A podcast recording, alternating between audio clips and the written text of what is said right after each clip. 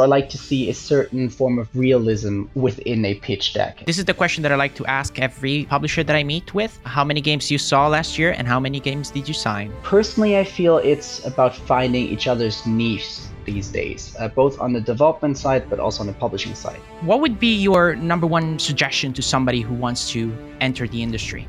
If they're out there getting all these opportunities, why shouldn't we? Why shouldn't we be able to speak about things we have created that we are proud about?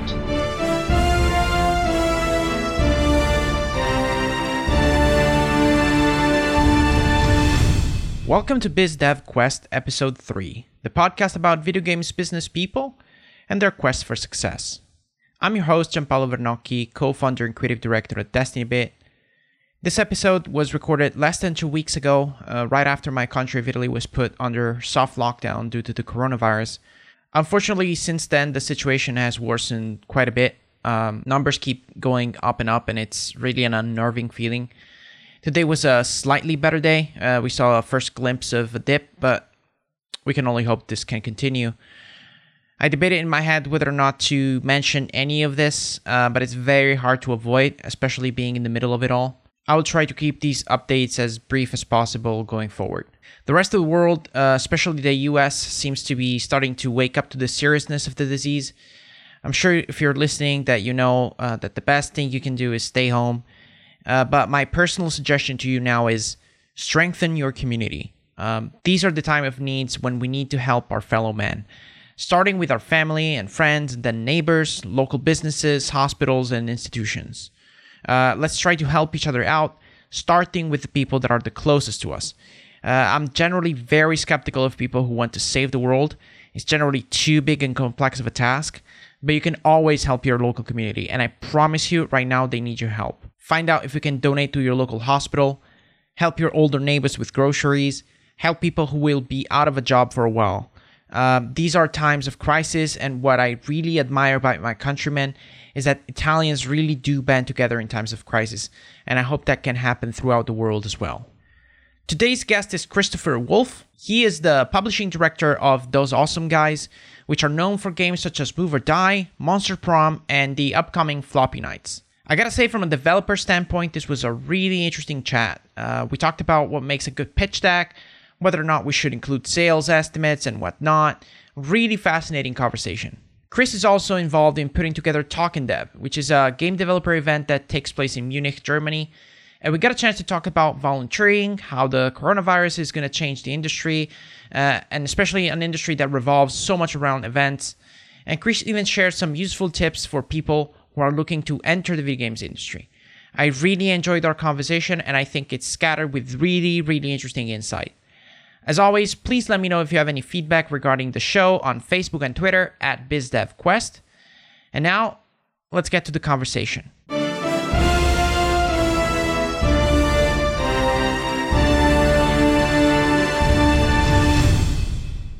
All right, Chris, welcome to the podcast. How are you? Good. How about you? Thank you for having me. No problem. Um, I am uh, okay. I don't mm-hmm. know. Uh, you know, lockdown in Italy. Um, this is a pretty weird podcast for those listening. Um, uh, the whole country of Italy was locked down, was put into lockdown just uh, yesterday. Um, uh, I, I, asked Chris if uh, he wanted to discuss the coronavirus at all during the podcast. We, we thought it was an, an unavoidable topic. It's just too big uh, to avoid. But um, I wanted to start with something uh, perhaps a little bit more lighthearted.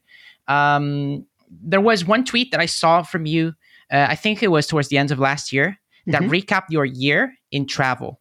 Oh God! uh, and, and you said that you travel like two hundred and something days. Is that is that possible? Yeah, I, I would have to check uh, on the exact number, but it must be somewhere in the range of like 270, 280 days. I think at least that's what I recall from the back of my memory. So how how is that for you? Do do you uh, do you enjoy the travel? Do you miss home? How is that? Oh, I, I enjoyed a lot. I mean, uh, growing up in uh, in Munich, Munich basically became my home. Originally, I was born somewhere like in northern Germany, but I uh, never had like that real huge tie to being home. I enjoy meeting people. I enjoy hanging out with friends, and with the games industry being so international, it just so happens that kind of most of my friends are not where I live. Um, so home really for me became being on the road. Like I I get rather nervous when I'm at one location, like in, in Bucharest with the team or in Munich with my family for more than let's say two weeks. So really no complaints. I, I enjoy traveling a lot, although that will probably change next couple of weeks with the ongoing situation. Yeah, yeah, the, that is gonna be pretty interesting. Um, I kind of want to tie that into sort of like a business question. You you mm-hmm. meet a lot of people while traveling, um, and uh, this year is going to be interesting. Uh, we won't do a lot of meetings. Um, does an online meeting work as well? An online pitch, something like that? Does that work as well as a face-to-face meeting, or is or a face-to-face meeting is almost like a requirement for any relationship to to grow or to begin even? I don't think I don't think it's an, a, a requirement. I was uh, fortunate enough over the last couple of years to do mostly face-to-face meetings, or at least some time or throughout the timeline of working with someone or starting a relationship with someone in, in the video games industry, um, due to the sheer amount of events I went to, I usually ended up meeting them at some point. Um, again, this might change. We we don't really know what the next couple of months or year of like game dev events will look like. Uh, but for for me personally, it doesn't make too much of a difference if it's online or um, on site at an event. Like most of the time, the on site meetings are just to sort of get a personal connection to someone, uh, and now we'll just have to shift that to online, which is perfectly fine, honestly. Yeah. So uh, you were supposed to give out a, a, a talk at GDC, um, which mm-hmm. unfortunately was canceled, um, which I think is titled "The Art of the Pitch Deck." Is that correct? Yeah, correct. That was going to be me and Alan Dang hosting a talk together. Right. So um, I'm a pitch deck nerd. Um, mm-hmm. I, I, I treat them uh, very very well, uh, and uh, I think they are a very important tool. Um, but I never asked to anybody on the other side um, how you guys uh, judge what we present you, because the way I see it is um, the first face to face meeting at an event um, is mostly just to gauge each other. Uh, it's it's really hard that you will come home and be like, yes, I want to sign that game. I think that's sort of like the the beginning of a process. Mm-hmm. Uh, the pitch deck is step two, but I still consider the pitch deck sort of like a um, a foot in the door. And then it's just all about the conversation and and then starting to talk if we believe in the project as well. Um, am I far off? How do you see it from from your side? I do agree. I mean, especially if we're talking about sort of the on-site introduction meeting rather than like a Skype or Discord call or uh, just an email conversation.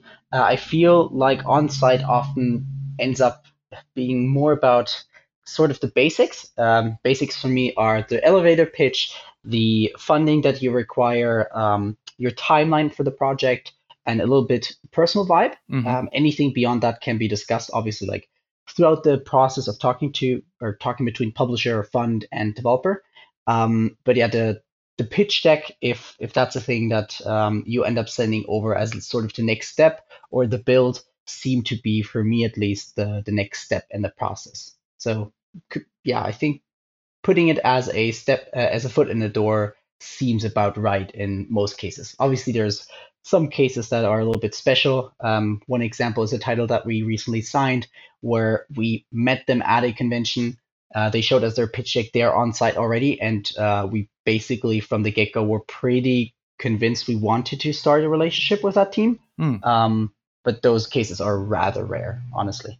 Uh, what is your average like um, from the day you meet to the day you sign? Uh, how much time do you think it it is on average for you guys? Tricky question. Uh, we honestly haven't signed too many titles yet, just because we're a tiny team and are very much all hands on deck when it comes to the projects that we sign. Um, in the past, for the most recent project, as an example, I think it was somewhere around, it must have been six to eight weeks at the end of the day, probably closer to eight weeks. Uh, and generally speaking, that was sub that was a project that we really wanted to push forward uh, on both ends to get signed rather quickly. But due to legal proceedings and um, kind of the back and forth, back and forth on both sides with the individual lawyers of both teams, things just tend to take a little bit longer, especially since we don't have a standardized contract that it's that we offer to devs as a take it or leave it deal. We're more of the um, more on the side of discussing and figuring out a a good middle grounds for everyone. Right. Um, so I don't want to spoil too much of your talk. Uh, I hope it will resurface somewhere else. All good. Uh, in uh, in a different in a different form. Uh, but I do want to ask you possibly like the uh, the the thing that makes you go yes in a pitch deck, and the and the thing that makes you just cringe and be like and close the the document and move on to the next one. Oh, let let's start with the cringy one. Um, there, there's a couple of things. For me, it's a lot of uh, a lot of decisions are ma- based on not only the game itself but also the team. So for me personally, I want to know that for the one, two, three, four years that our relationship with the development team will go on for, ideally, uh, we will get along. Right. Um, obviously, no one gets along all the time, um, but as much as possible, there should be a certain vibe between the teams. And part of that for me is also expectations. If there is a development team that is pitching us a project uh, that will cost them 50,000 US dollars, that's just a random number I'm pulling out of my hat right now, and are convinced that their game will live up um, to kind of the sales expectations of major IPs like Pokemon and Yooka-Laylee and all these different uh, projects that, that have sold hundreds of thousands or millions of copies throughout their lifetime, that's already a very negative side for me. I'm I'm German. I'm generally pessimistic, so I like to see a certain form of realism um, within a pitch deck, and that can be certain sales expectations or target audiences uh, across multiple different games. So maybe a worst case, a sort of middle ground, and a base case scenario. But if someone is telling me their game will definitely sell a million copies, then I'm definitely not going to believe that. Yeah. That's something that I'm very careful about, um, especially not only for sort of the investment that we're t- putting towards a project, but in the end, if we're working with that team and them and us together cannot deliver upon their own expectations that they raised so high, that will also leave a certain kind of bitter taste in their mouth. So we want to avoid that. Right. That's, I guess, like one of many cases. So what what for the good one? Good one is a team that knows what they're doing. And that's a very vague answer. But anything from having a budget that feels accurate, where there's a certain leeway of, I think like industry standard at this point is probably, from my point of view, anywhere between like 10 and 30% added on top to make sure there's uh, a certain window uh, of time that can be added in a worst case where the game doesn't meet its deliverable milestone or even post launch. Um, you won't get money from day one on just because the um, the platform that you're going to sell your game through will take a certain time, and then the publisher will take a certain time to process all of that and get you your money. So knowing that a team can plan ahead and are a little bit realistic when it comes to that is a very good sign. The elevator pitch is what usually does it for me. Mhm. Um, we had a couple statistics that we collected throughout the preparation for our GDC talk that um, just basically underlined how little time each publisher has to spend on a pitch deck on average. Um, I don't, I can't recall the exact amount of time from the back from the back of my head, but it was in the seconds to minutes, um, Yeah. and a low amount of minutes.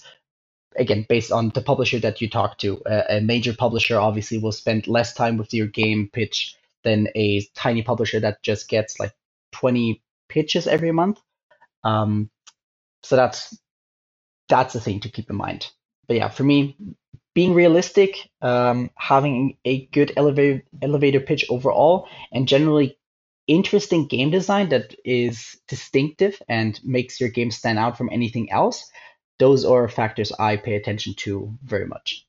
Um, you mentioned uh, sales figures. Yeah. Uh, this is something I debated with other developers, uh, and I was like, um, eh, it's. I I was under the impression that it was useless to put sales figures on the pitch deck Mhm. simply because you are making the same calculations in your head, Mhm. and so I can put there whatever. Uh, and uh, I will put there. Yeah, I, I like the three scenarios: the pessimistic, realistic, and optimistic scenarios. That that's how I do it. But I, I tend to do that in a separate document if you ask me. Cool. But otherwise, uh, it- it's kind of weird for me to to put some numbers on a pitch deck because in my head it's like, okay, the publisher's already running the numbers in his head, uh, and he's already possibly already from the from the get go from the elevator pitch, he can be like, this is twenty thousand copies. Um, is, is that is that true? Is that wrong? Is that am I am I far off? Uh, I tend to agree. I mean, I personally, if I see some sales estimates in a pitch deck, the only thing I take away from that is how um, how optimistic or realistic or even pessimistic a developer maybe is about their own project. Right. And that's obviously very subjective because I have my own personal opinion about how much um, potential a certain project has.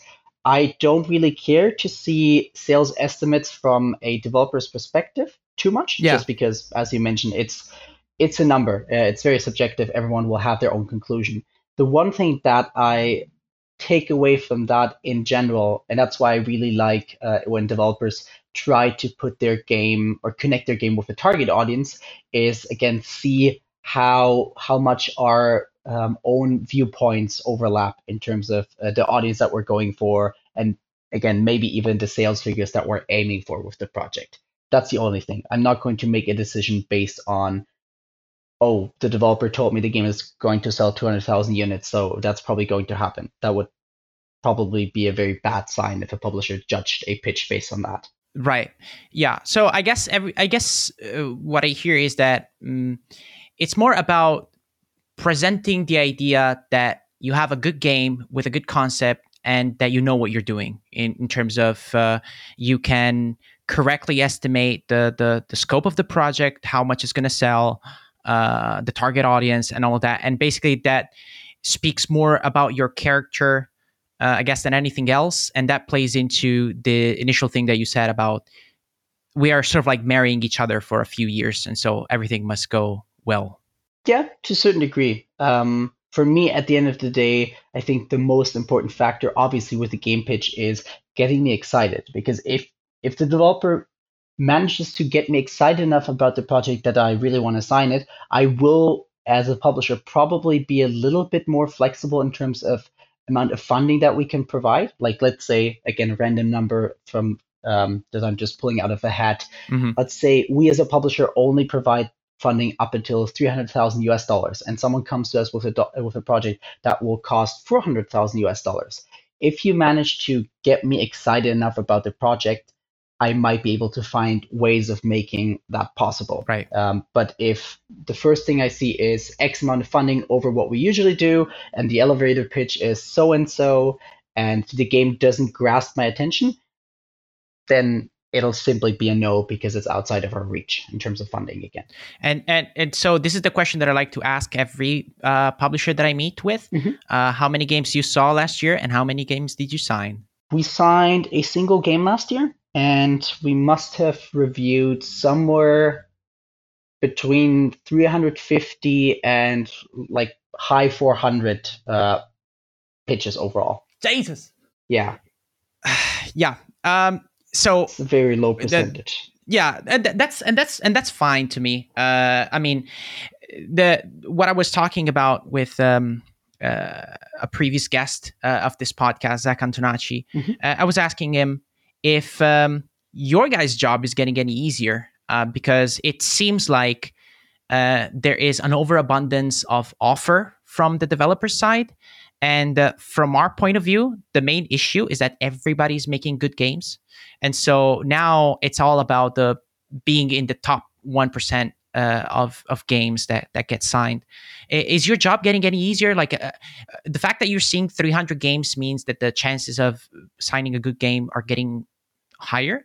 I guess so. Um, at the same time, I think while there's more and more developers than ever before, there's luckily also more and more money than ever before in this industry. And that's not only publishers, but if you're uh, looking for just pure investment or project based investment for your company, finally these days you have alternatives. Uh, I think a good example, a company that kind of took over the industry and everyone speaks about them these days as a positive example, is Kowloon Nights. yeah They established themselves very quickly. They've signed some fantastic titles or invested into some fantastic titles. I guess is the right um, the right uh, way of putting things.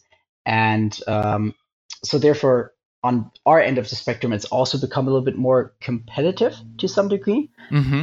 Personally, I feel it's about finding each other's niche these days, uh, both on the development side, but also on the publishing side.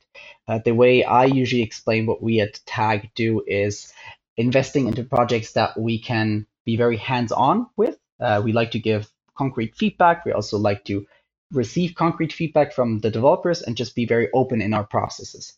So we have like a shared Discord server with every team that we work with and like to have more of a daily communication with everyone rather than being the publisher that checks in once a month and then sends you your check and then ghosts you again for for the next four weeks.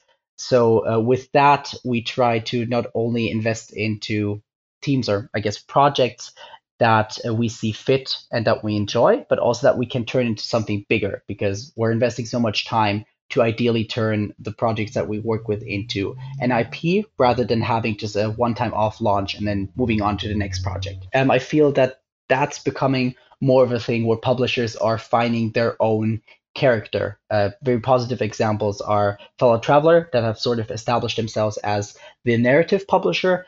And then on the other hand side, there's someone like uh, Annapurna that does, I feel like, games as an art form um, is sort of a fitting example of their portfolio right now. Yeah, you mentioned IP. Uh, how do you feel about that? Uh, because um, um, I said this to an investor and I got and I got a very bad look. But I, I feel like IP overall lost some of the charm that it had a few years ago.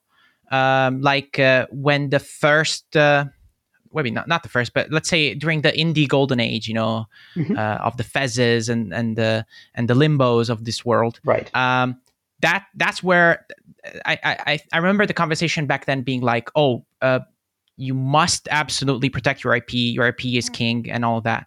But nowadays, with so many games, it feels to me like the IP matters only if the game is suited for it. Uh, so if it can be translated into sequels or other stuff, and if the game is successful. Mm-hmm. So if if the game is not successful, IP is less relevant. How do you see it? Do, do, do you think it's still very very important or uh, or not? I, I definitely think a developer should still aim to protect their IP. In an ideal scenario, and we're all aiming for that ideal scenario, your game will be successful and your IP will be worth more than it was initially when you started a conversation with a publisher. So I think it's very valid to put the IP first and ensure that as a developer you can hold on to it. Um, later on, there's always opportunities to find a partner to potentially have uh, in, invest into your company or even uh, buy the IP off of you. I believe, um, based on again just from the back of my head, a similar thing happened with Raw Fury and Kingdom, where they acquired the Kingdom IP at, at some point further down the road uh, to continue development and, and do whatever afterwards. Mm-hmm. Um, and I think that's a fair strategy to go.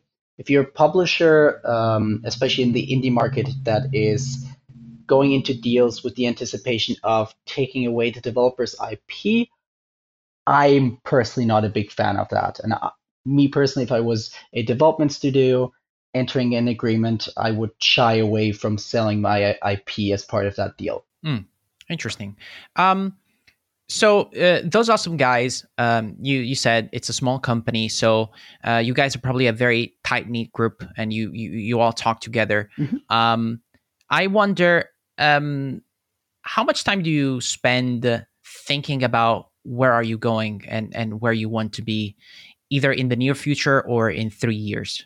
I can't necessarily speak for the entire company. That's just on a person by person basis. Me personally, being sort of in charge of the direction of the publisher together with Nick, the CEO.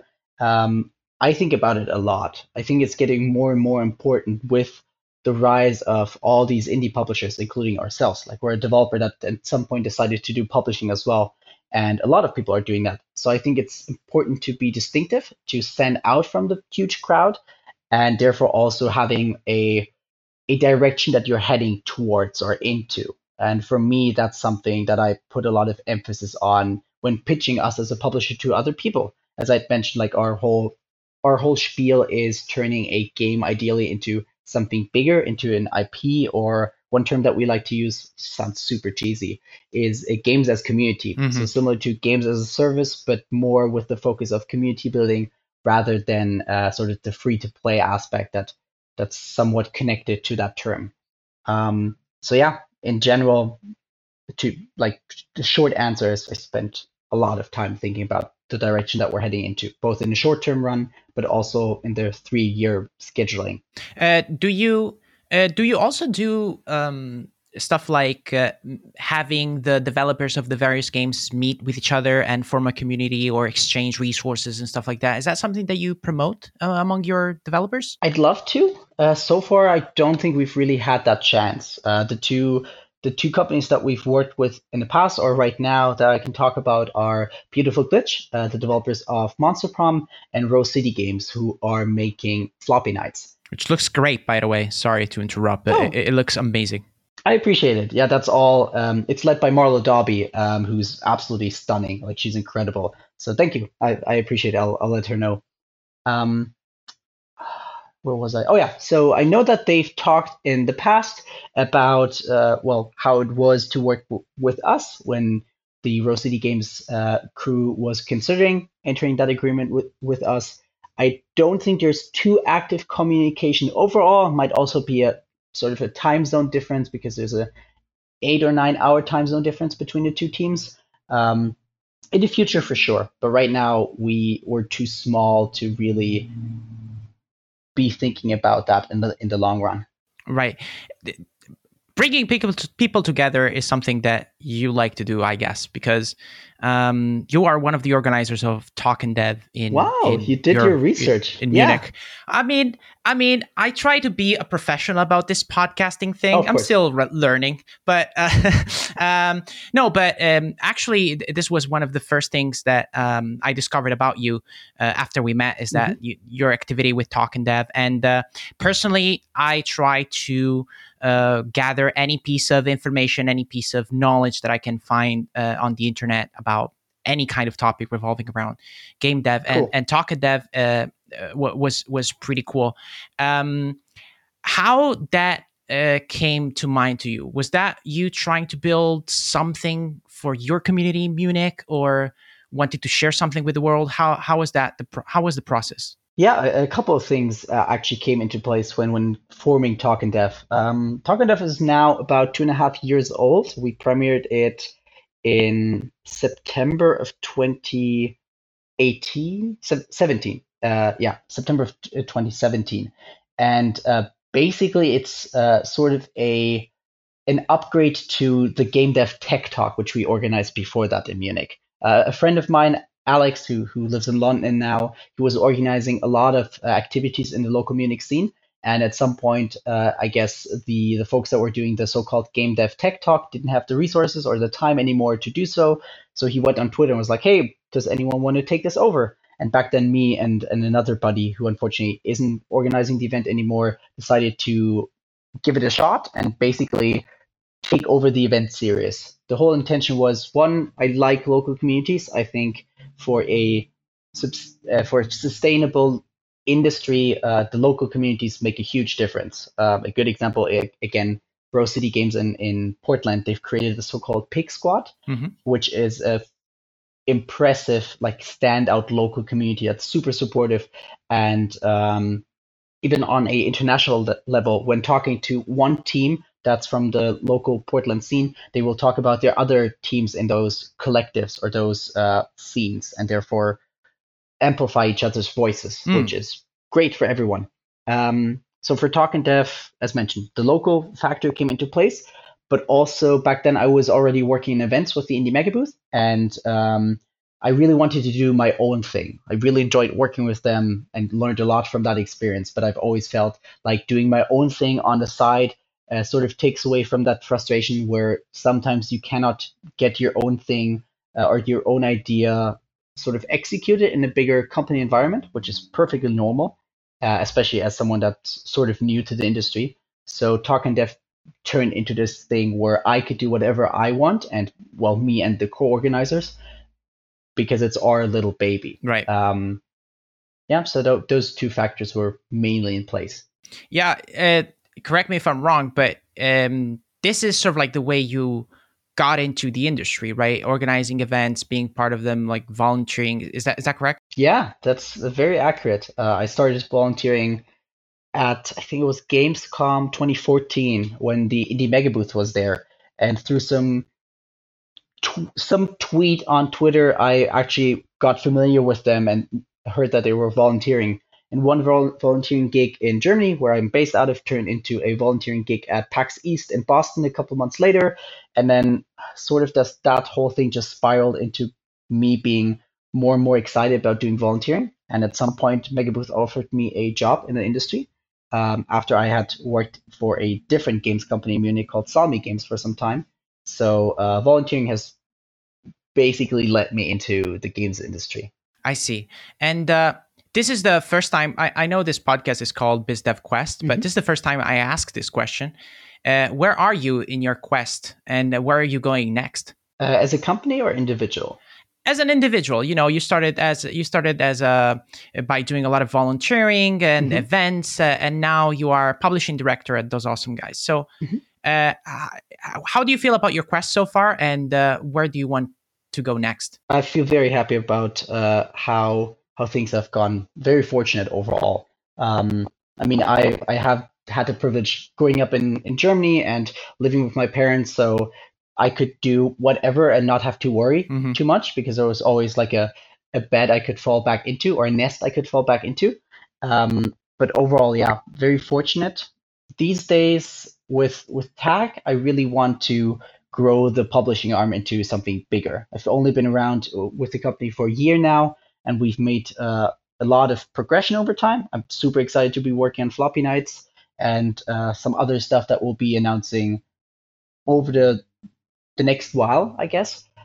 But for me, the next step is definitely to step up our game with Tag, um, put some more projects out there, both on the publishing and the internal development side, which we're still doing, and then afterwards, I'm I'm not sure. I don't have any plans right now that would take me away from tag. So we'll have to see what comes next. Hopefully not for a good amount of time. Uh, I you you can tell that uh, I'm not a great professional because I don't know I don't have this information. How old are you? Oh no, that's perfectly fine. Uh, 23. You are extremely young. Uh, yes. I, for for a while, you know, I started working when I was 13. Uh, wow. I started working in the board games industry, and th- for a while, I was the youngest kid in the room. Uh, I still am, kinda, a lot of the a lot of the times. Uh, how is that for you? Because I'm sure you are as well. Yeah, uh, these days I don't notice it too much anymore. Uh, there is definitely, it's very obvious in like initial uh, conversations, like when I set up a meeting to meet someone at, a, at an event and they've only seen pictures online or maybe even not that but just by my email come into the inbox. They don't know what to expect. And when i show up as someone that arguably doesn't look like i'm 23 like i i, I tend to joke that i'm the 14 year old in a room.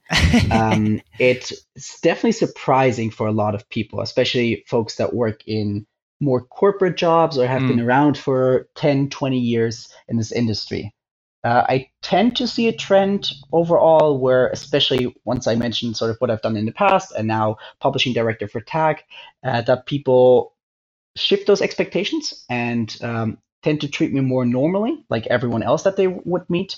Um, and with that added factor of being so young and having been been around for a couple of years now, there is a sense of, I guess, wonder is a little bit too much uh, on the nose, but just a um, a surprise element that usually helps me out because people tend to be impressed that that 14 year old kid is so far into the into his uh, career i guess. How uh, if i may ask how old are you I am 28. Okay. No, I, I, am lying to you. I am 29. Uh, my birthday. Oh, my birthday. your recent birthday? Yeah, my birthday was on Sunday, but uh, oh, I had no wow. cake and no party well, because of the coronavirus. a, so. a delayed congratulations. Uh, happy birthday. Well, thank you, thank you. I appreciate it. I, I appreciate it. Uh, th- this was the loneliest birthday of my life so far. Um, let's hope that doesn't continue. Yeah. Uh, but yeah, I am 28. Uh, so I, have been working uh, for a while, and I had that same thing where I was not taken seriously for a while um, mm-hmm. until you know maybe I had something to show. But if I was just sitting in a meeting room, uh, you know, they were just looking at me as the kid in the room. Um, and I have a gigantic deal of respect for you because you're 23 and you are already where you are. Thank you so much. Um, uh, I mean, I, I, I, I should probably discuss this with someone older because it's going to be weird to to tell it to you. But um, it, for a good portion of my career, I always felt that I was late. I still kind of feel that. Like I feel like by uh, now I am 29, I should have already one s- good success under my belt. Like uh, I feel like um, what I felt when I was like 23, 24, 25 uh, is that oh okay so.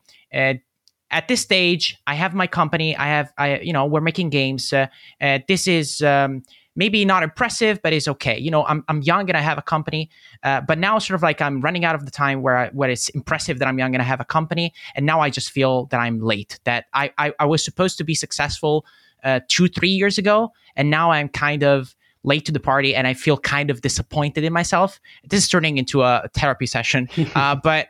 Uh, how it is, I, I don't know if you have anything to say to that because I, I respect you so much for being so young and already uh, in a such a good position. Well, first of all, yeah, I, I really appreciate, it, but I really wouldn't um, worry about that too much. Uh, as I said, like I got incredibly lucky. It's a it's a rare case where uh, I had a lot of things handed to me, a lot of opportunities. I really didn't plan anything, and things just happened out of pure luck in the end of the day. Um, I have friends that are entering this industry at age 40 plus. Like the, the good thing about the games industry is it I, am not sure if it's a English term. We have a term in Germany that basically translates to lateral entry, mm. like where you work in a different end industry and then some point transition into games, just because it's such a weird industry where a lot of people don't stick around and shift between jobs into games and then out of games again. Um, and in general, it doesn't feel like too many people care. Like if you're doing something at a young age, cool, that's great. If you're doing something at, at an older age, totally fine. This industry is open to you as long as you're open to everyone else. And especially at age 28, like I, some friends of mine are still studying at tw- age 28 and will do so for another two or three years, which again, that's perfectly fine in this day and age. So I wouldn't put too much pressure on yourself. Yeah, don't don't mind me. I mean, this is I guess my struggle. Like um, mm. uh, the the thing that I struggle the most mentally is is this is is basically just uh, uh, feeling perhaps not successful enough for uh, for where I think I should be uh, at at this stage uh, in my career. But can I ask you a question? Yeah, sure. Go ahead. Um, one thing that I always wonder about because I I've seen that uh, on myself already, and I'm and I still have a couple of years to, in theory, give it a shot. There's this whole trend of the 30 under 30 lists, oh. which personally for me seem incredibly pressurizing because there's these 10 15 20 people each year that manage to get on those lists and for everyone else the age under 30 it puts more pressure on them and the age over 30 it feels or I, I think it may feel like, oh, they didn't make those lists or they're not as special as these other folks. Have you ever had that feeling? um, I never cared about accomplishments like that. Okay. I, I don't want to medal. Mm-hmm. Um, I, I kind of have my own goals and I want to reach them. Uh, at the same time, um, I'm I I'm not a fan of a maybe not awards in general, but these kinds of awards that usually are just awarded by uh, a journalist or or a panel of journalists are more usually uh, related to how much you are known mm-hmm. uh, rather than how much you are doing. Yeah, because um, uh, there might be some incredibly talented um, developer somewhere in Thailand that we don't know about, but they come out with this game and they're like, "Whoa, uh, but nobody knows who they are. Nobody knows their name. They they can you name anybody? I mean, uh, this is something that Michael Pachter I think was saying, but he was saying like, hey, can you name anybody from Rockstar? Uh, and most people can't. And you know they make Red Dead Redemption. Mm. So I I don't know I, I don't know if um, yeah I, personally I don't care. Um, and I, and I think people should not care. I think that part of the reason why this this podcast is called BizDev Quest is that everyone is on its own quest. And if I ask you, "Hey, what is your quest?" you will give me a different answer than somebody else. Mm-hmm. Um, for instance, uh, you you were talking about lateral lateral movement, I think, um, before, and uh, our latest hire, his name is Alessandro Manzani, and I think he is one of the best artists that we have in Italy. Mm-hmm. Um, he is 41, uh, and up until age 30, he was a he was working for an architecture firm. Oh, great. Uh, firm, basically. Uh, and he was like, ah, this is not for me. I'm done with this. I now want to go learn how to make video games. And uh, he he quit and went back to school at 30. Uh, and I have so much respect for him uh, for for this same reason. So yeah, no, that's fantastic, and that's the thing. Like I I feel in our field or generally any field that includes a lot of um, a lot of social media visibility, I like to call it. There's this raised bar of expectations because we all or a lot of us tweet about their their achievements and yeah. what they've done and you never really see what's behind that wall of tweets what other people have to go through um, and that's sort of a trend in this day and age that's probably just going to get worse realistically like if, if we want to be honest uh, but something that definitely needs to be addressed because it it puts so much more pressure on people. Yeah, that's I'm I'm kind of allergic to social media because I'm I'm kind of allergic to um, posturing in a way. Um, I do jujitsu, uh, and I think that jujitsu is incredibly humbling of an experience because you getting choked out by another human being uh, just puts kind of like puts you in your place.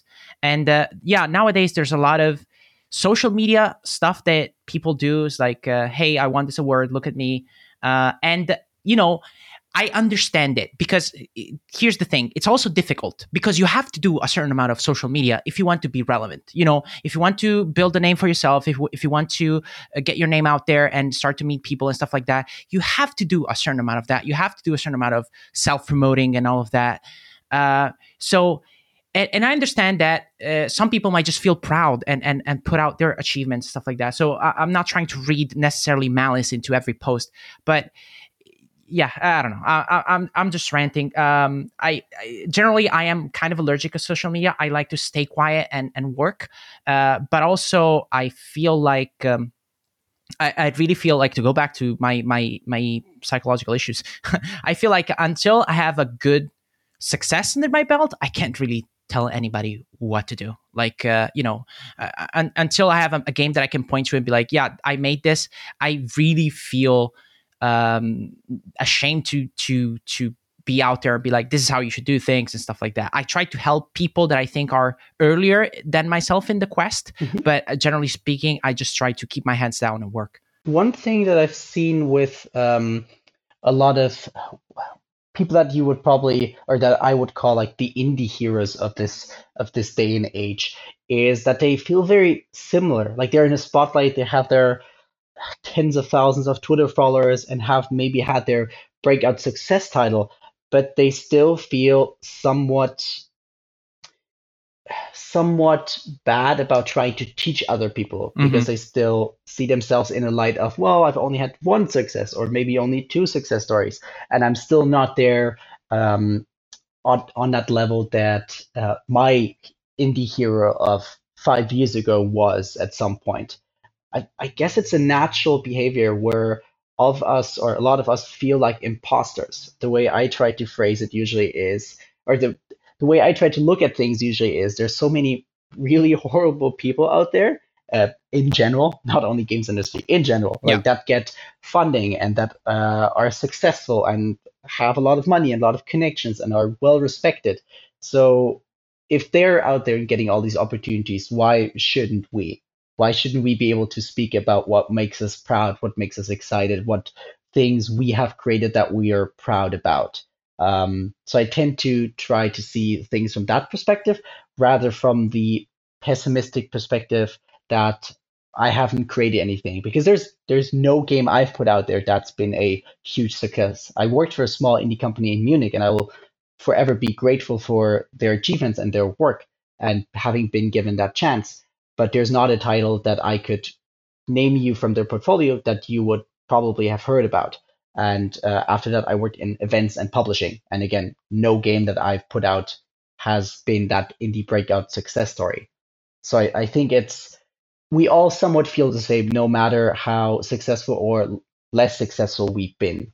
And success somewhat is also something that you would, that that's very subjective. Yeah. And, and that's sort of like what I'm trying to to cope with and what I've been trying to cope with for the past year. Mm-hmm. Um, uh, again, I go back to jujitsu and uh, I, I define confidence as knowing where you are in the food chain, more or less. Mm-hmm. So, uh, you know, in jiu-jitsu, you start as a white belt, and uh, everybody beats you, and it's very frustrating.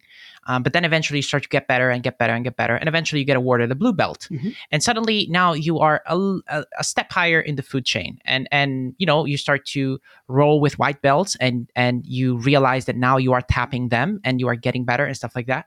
And so I feel now possibly more comfortable with the fact that I am a blue belt game developer. Mm-hmm.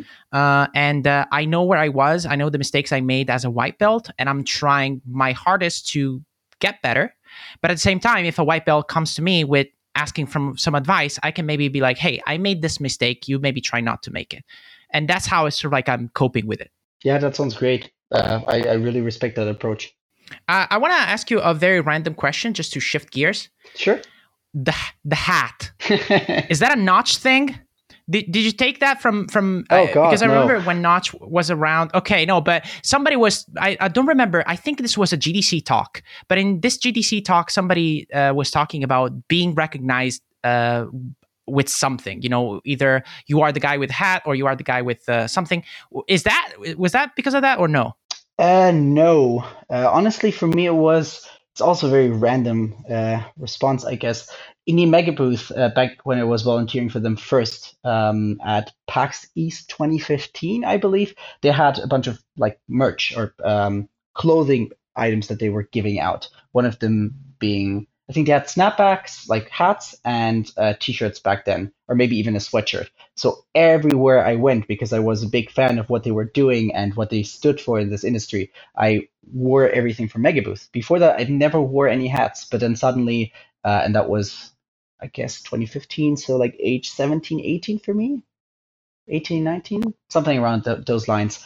Um, I started wearing the hat everywhere, the Megabooth sweatshirt everywhere, the Megabooth t-shirt everywhere. And at some point, I didn't wear the Megabooth sweatshirts anymore and the Megabooth t-shirts, but the hat stuck around. And at some point, I got other, like right now, it's a Seahawks cap from my favorite American football team. Um, so not connected to Notch at all, but I must say the hat, since you mentioned it as well, is something that definitely has made me even more recognizable, although the red hair alone and looking this young has helped with that as well. I mean, no, no I mean, uh, you must keep it now. I mean, you can't, you can't, right? You can't go back anymore. I, I think so. Like for me, I don't see it going away anytime soon. But I've been told that I look younger with the hat, so that's something to at least consider. I, I have no strong opinions. Uh, I, I, think it looks great. I mean, I don't think it makes you look younger or older, but um, I appreciate it. You, you have to keep it until you're 80. I'm sorry. The, this is going to be you for the rest of the industry. Cool. Okay. I'll, I'll blame you then moving forward if someone asks why I always wear the hat. Great. Point them to the to the podcast because I'm sure in 80 years it's gonna be it's gonna be a massive success. We can look back at this episode and be like that that was yeah, that was it'll it. be the industry leading podcast. Well, I I don't know. I, this is still a white belt podcast, but um. Uh, yeah, I don't know. I don't know how you feel about um, this podcast. Let's let's be very meta here. Okay. Um, but one of the reasons why this podcast exists is that um, I think uh, there are perhaps not many conversations out there between developers and publishers and other developers and other publishers about this industry. You know, mm-hmm. we are in this together. We have to work together.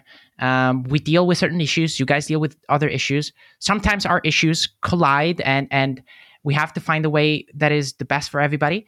But perhaps there's not enough conversation out there. Some of this, there's like an aura of mysticism uh, around all of this, and uh, uh, whenever somebody like uh, like a Mike Rose tweets out some numbers or anything like that, everybody just jumps on it because it's like, oh my god, it's the holy grail of information. I must jump on it.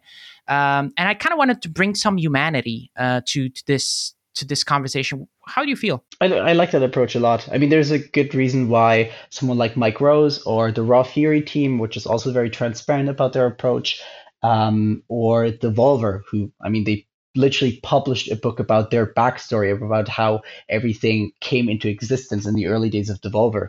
And uh, generally, I feel there's so much information that we can learn from that's not being shared. So the whole new era of not only da- data analysis, which Steam Spy and Steam Data Suite and all these other um, platforms are starting to take advantage of, but also the transparency with sales figures and visibility and general experiences with different business partners in this industry is something that's super positive and hopefully will be or will leave a positive impact for sort of the next generation sounds bad because I'm 23, but like the the students that are just now graduating and moving into this industry and they have all this additional data and information available that wasn't available five years ago even. So I think it's a good trend, and I uh, I'm happy to see that you're also trying to encourage that with with the podcast.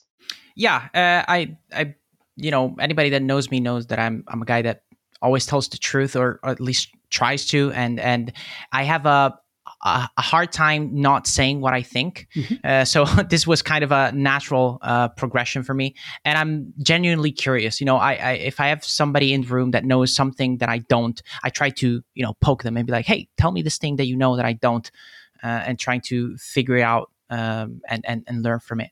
Um, I think I think you also were involved recently in a panel about entering the industry, mm-hmm. um, and and and you talked about uh, you know, encouraging new people to enter the industry and stuff like that. Obviously, you did a lot of volunteering, and that was sort of like your way in. Um, what would be your number one um, suggestion to somebody who wants to enter the industry? Oh, that's a that's a tricky one. Um, one thing I should generally mention about volunteering is it's helped me a lot. Like literally every single job I've had throughout my career, my short career, arguably in this industry, has come directly through meeting someone through volunteering. So I'm very grateful for that. Um, I was also very lucky that the volunteer opportunities that I took uh, just happened to be focused on making it a worthwhile time and experience for the volunteers. So uh, early on, as mentioned, Indie Mega Booth kind of being the most underlining thing, but also being part of the Indie Arena booth, which is um, the sort of Gamescom equivalent of what Mega Booth does in, in the US um, being part of that volunteer experience was also a very positive experience. What I'm trying to say is there's the positive examples, but there's also more and more events happening these days, excluding the current situation with the coronavirus where everything's getting canceled. Um, but prior to that, more and more events popping up everywhere, and therefore more and more volunteers being looked at or uh, being um, required to manage their events and there is a certain good percentage of event organizers that put volunteers first and want to make sure it's a worthwhile experience and they get some form of return on investment. Some are being paid, some don't have those resources, but that's fine as long as there's a return on investment. But there is a substantial amount of events out there that are looking for free labor in return for basically nothing. So if someone decides to go down the route of volunteering, um, they should be very cautious about where they spent their time and uh, why they spent their time there. Like being active in your local community is great, and I would always encourage that. But if someone is just trying to get free labor out of you and you're seeing nothing in return, and the industry isn't becoming a better place due to your commitment, then it might not be the place to invest your time into. Um, so that's sort of my most important messaging when it comes to volunteering outside of volunteering, I think there is a a growing support system where a lot of the bigger folks in, in this industry, uh, a most a good recent example being Callum uh, Underwood, who used to work for or he used to scout for Raw Fury. Now he has his own thing called Robot Teddy and is doing some scouting and some biz dev and advising here and there across the industry. Um, I remember him uh, late, late last year taking on some some mentees, I think is the word. Mm-hmm. So basically, him becoming a mentor for uh, new and um, diverse folks in this industry that needed somewhat of a introduction, or at least a helping hand that uh, will give them feedback over time. And uh, that's a very good development. Uh, it's still very slow and not happening to the degree that we might should be doing it. But positive examples like Callum out there uh, sort of underline how more and more people are happy to spend their time and offer help and offer support or just be kind of a a listening a listening person in a conversation that you can bounce some ideas off of and having that person early on in your career which for me that was uh, Yassine Salmi again the the guy that hired me for my first uh, game dev job in Munich uh, is incredibly valuable and will help you a lot throughout your industry. That that's the person you have to find.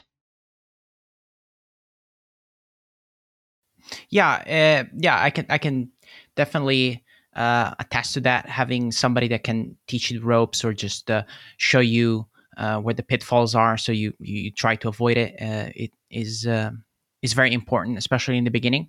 Um, how how much do you think it's important to foster your own local community? Because um, here in Italy, uh, we have a lot of uh, attempts, I would say, uh, to try to build a community uh, across um, Italian developers mm-hmm. and try to help each other.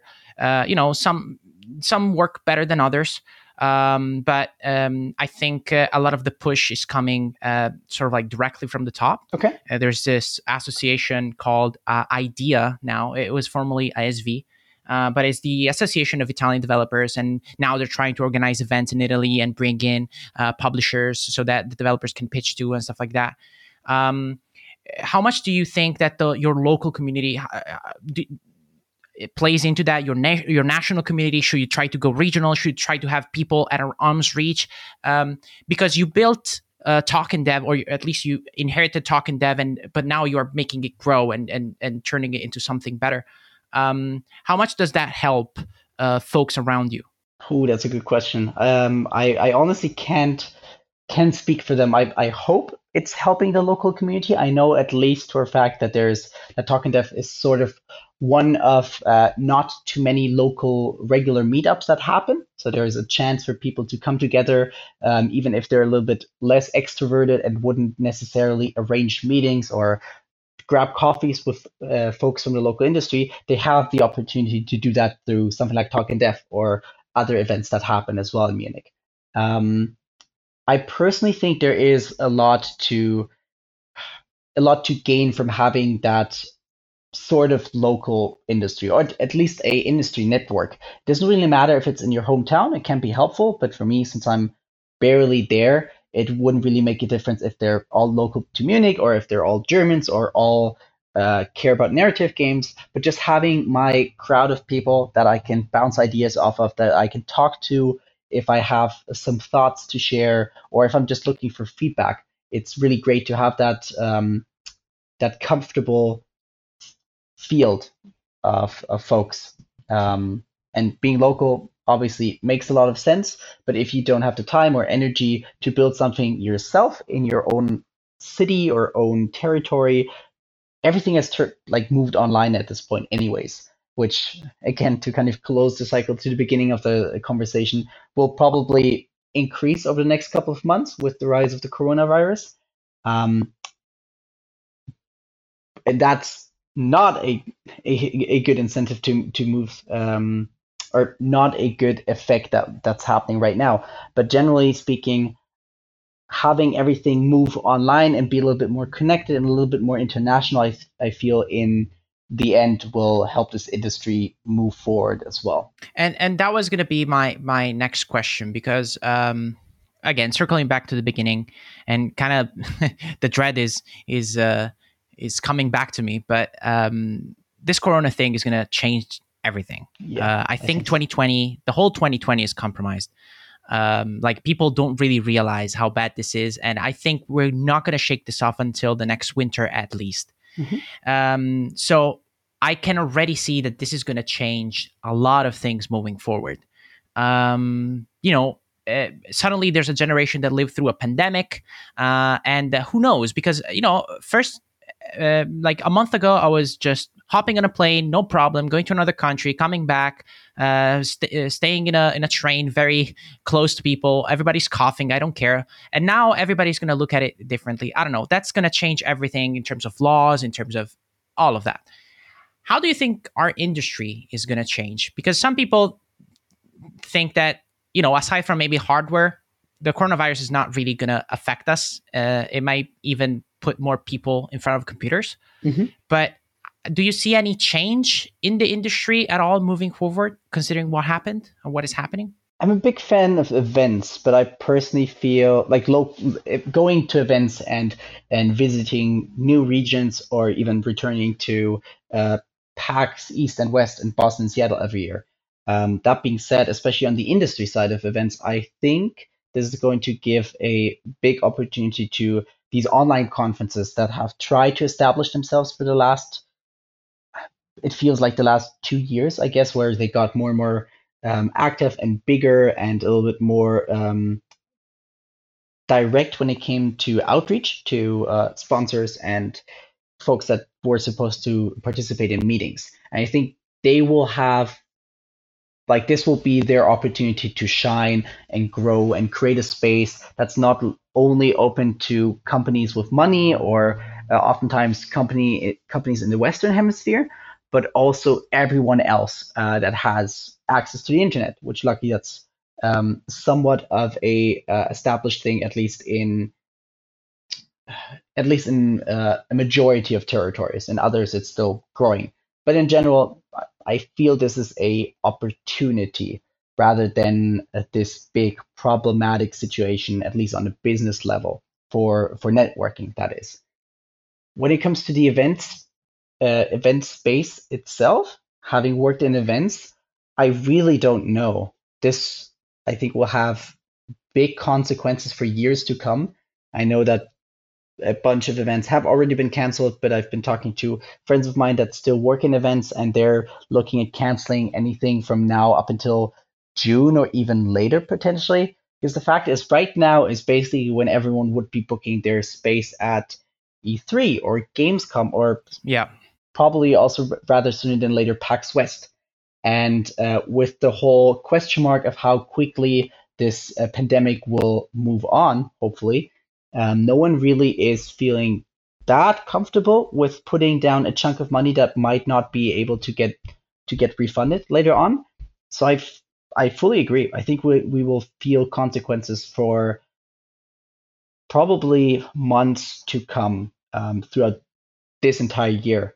I, I also read an article, and that's very speculative, but on the whole cancellation of South by Southwest, how that might have massive consequences for a 2021 edition because they're they're losing tens, if not hundreds of millions of dollars of income that uh, they will have to somewhat either make back somehow or save on other corners. They already laid off 50 staff, uh, as far as I Oof. read yesterday evening.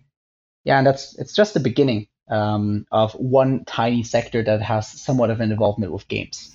Yeah. So it's really hard to estimate, but this will have major consequences. Yeah, and every everything is so connected because you know events is people working in uh, you know catering people that you know I, I was at at um, EGX yeah and EGX uh, is in this big place and they have this huge corridor and this huge corridor is just food places mm-hmm. like left and right left and right left and right and they live like all of these businesses like small businesses live on the fact that on that venue there's a conference at any time. Yeah. And for this whole year, no conferences there, I'm sure. So yeah, it, it's gonna be a a change for sure for everybody. So I, I, I hope I hope we can um, reflect back on this and and try to make the best of this. Like if this becomes an opportunity for some people in some unfortunate countries or just in unfortunate uh, monetary situations because you know for the longest time I couldn't afford to go to events, and so I was just I was just sending emails, uh, and it, you know how effective a cold email is to a publisher. You know they get a gajillion of them.